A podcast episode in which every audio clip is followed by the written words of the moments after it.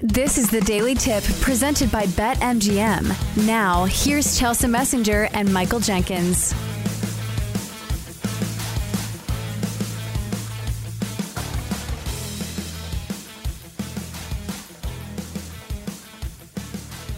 Well, let's talk a little more baseball now. Bring in Derek Carty. He is developer of the BatX StatCast based prediction model. Also has one for football called the Blitz.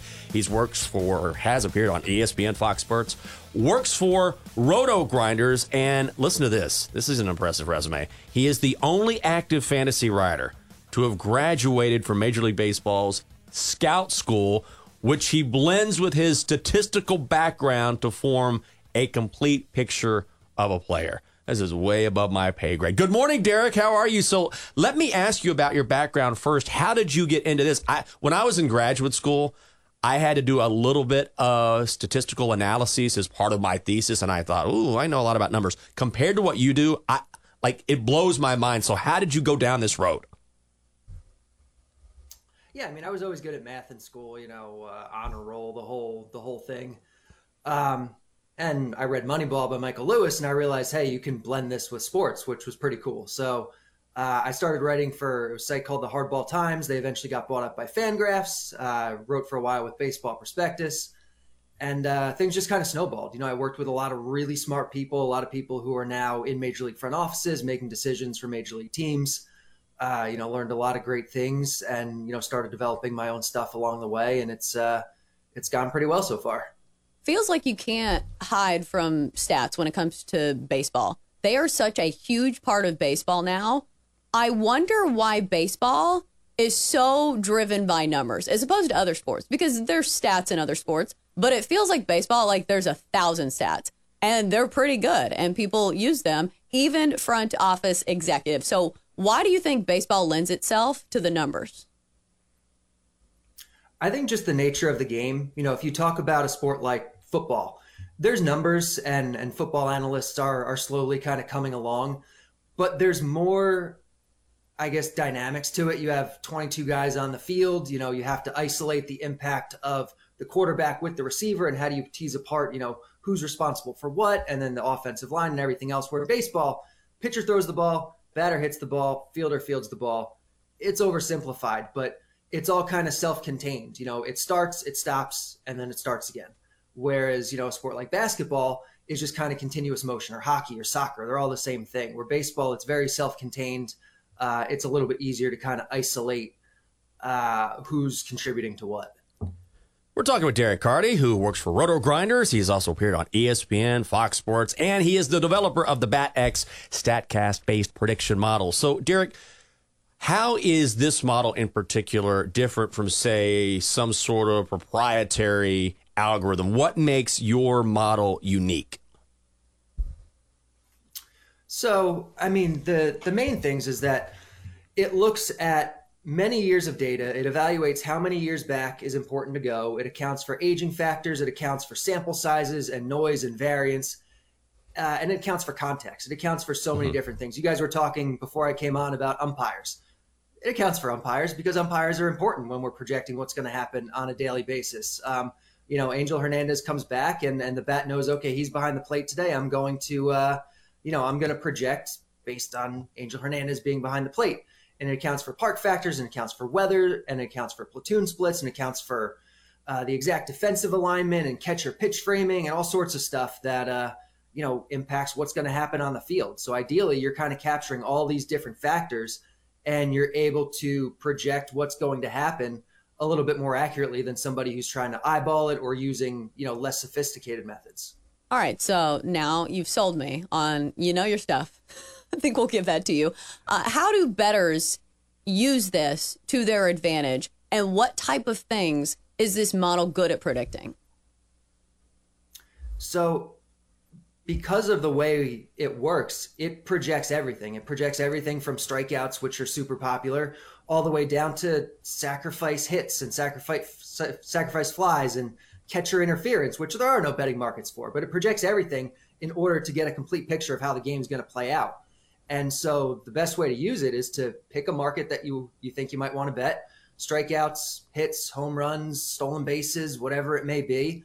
uh, over at EV Analytics, you can compare uh, the projections to the lines from BetMGM, other sports books, and you can kind of see where the best value is based on the projection compared to the line uh, and the odds that you're getting on it, which uh, you know is is pretty cool. And there's you know you can bet on so many different things these days that there's a lot of cool stuff to bet on, and especially some of the more niche markets, there there can be some really big edge.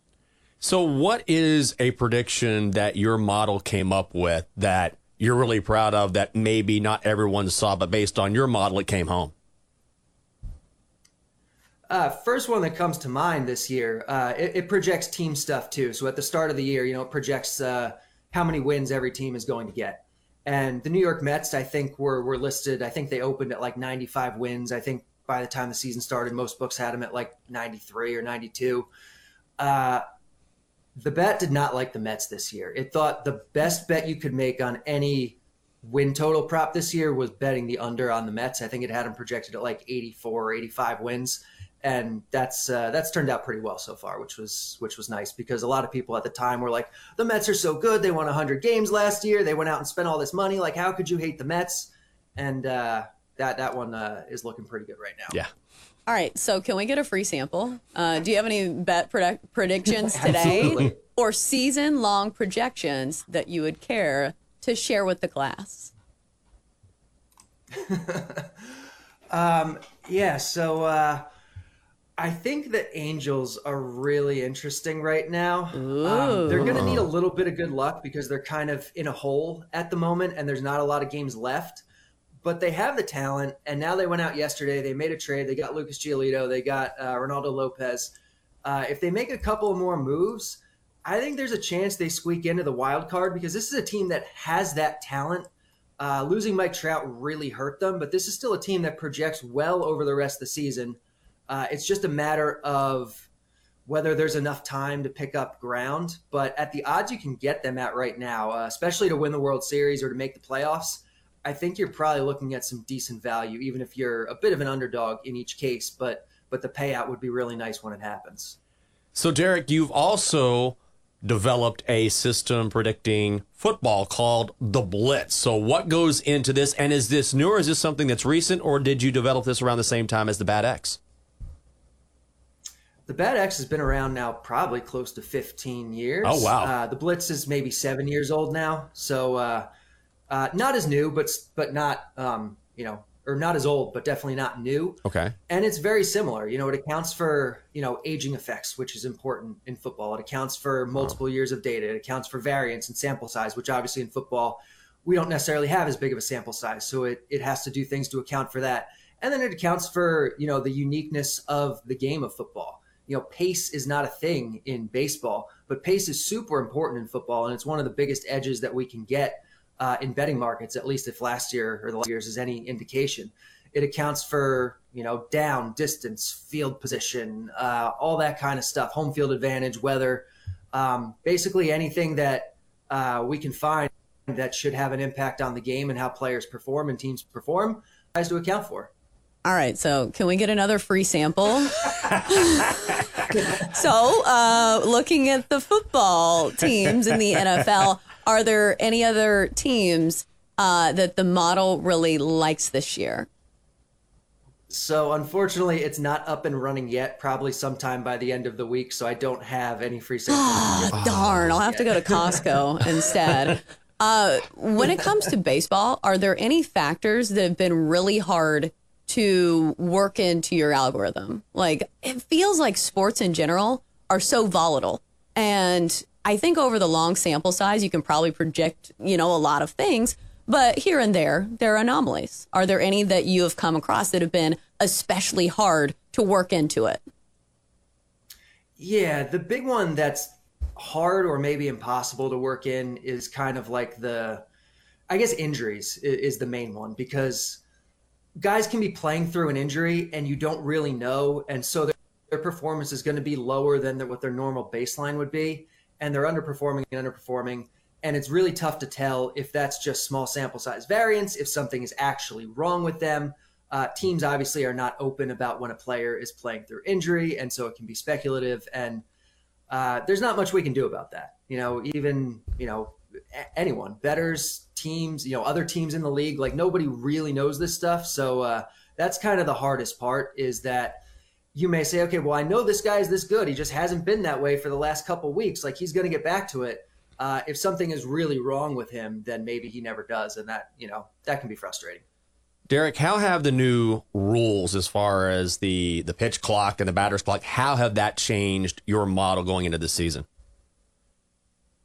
Yeah, going into this season, I spent a lot of time kind of researching that and mm-hmm. trying mm-hmm. to uh, account for it in the model. And and the good part is that we had a lot of these rules kind of tested out in the minor leagues the last couple years, so we could look at the minor leagues and say, okay, this is the effect that the pitch clock had.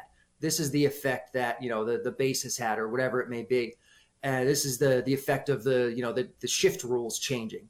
And so we kind of knew coming into the year that stolen bases were going to go way up because that's what we saw in the minor leagues and so that's what, you know, I kind of projected coming into this year, and that's what we've seen. Um, the shift, again, we were able to identify, you know, the types of players that maybe would be more affected or less affected.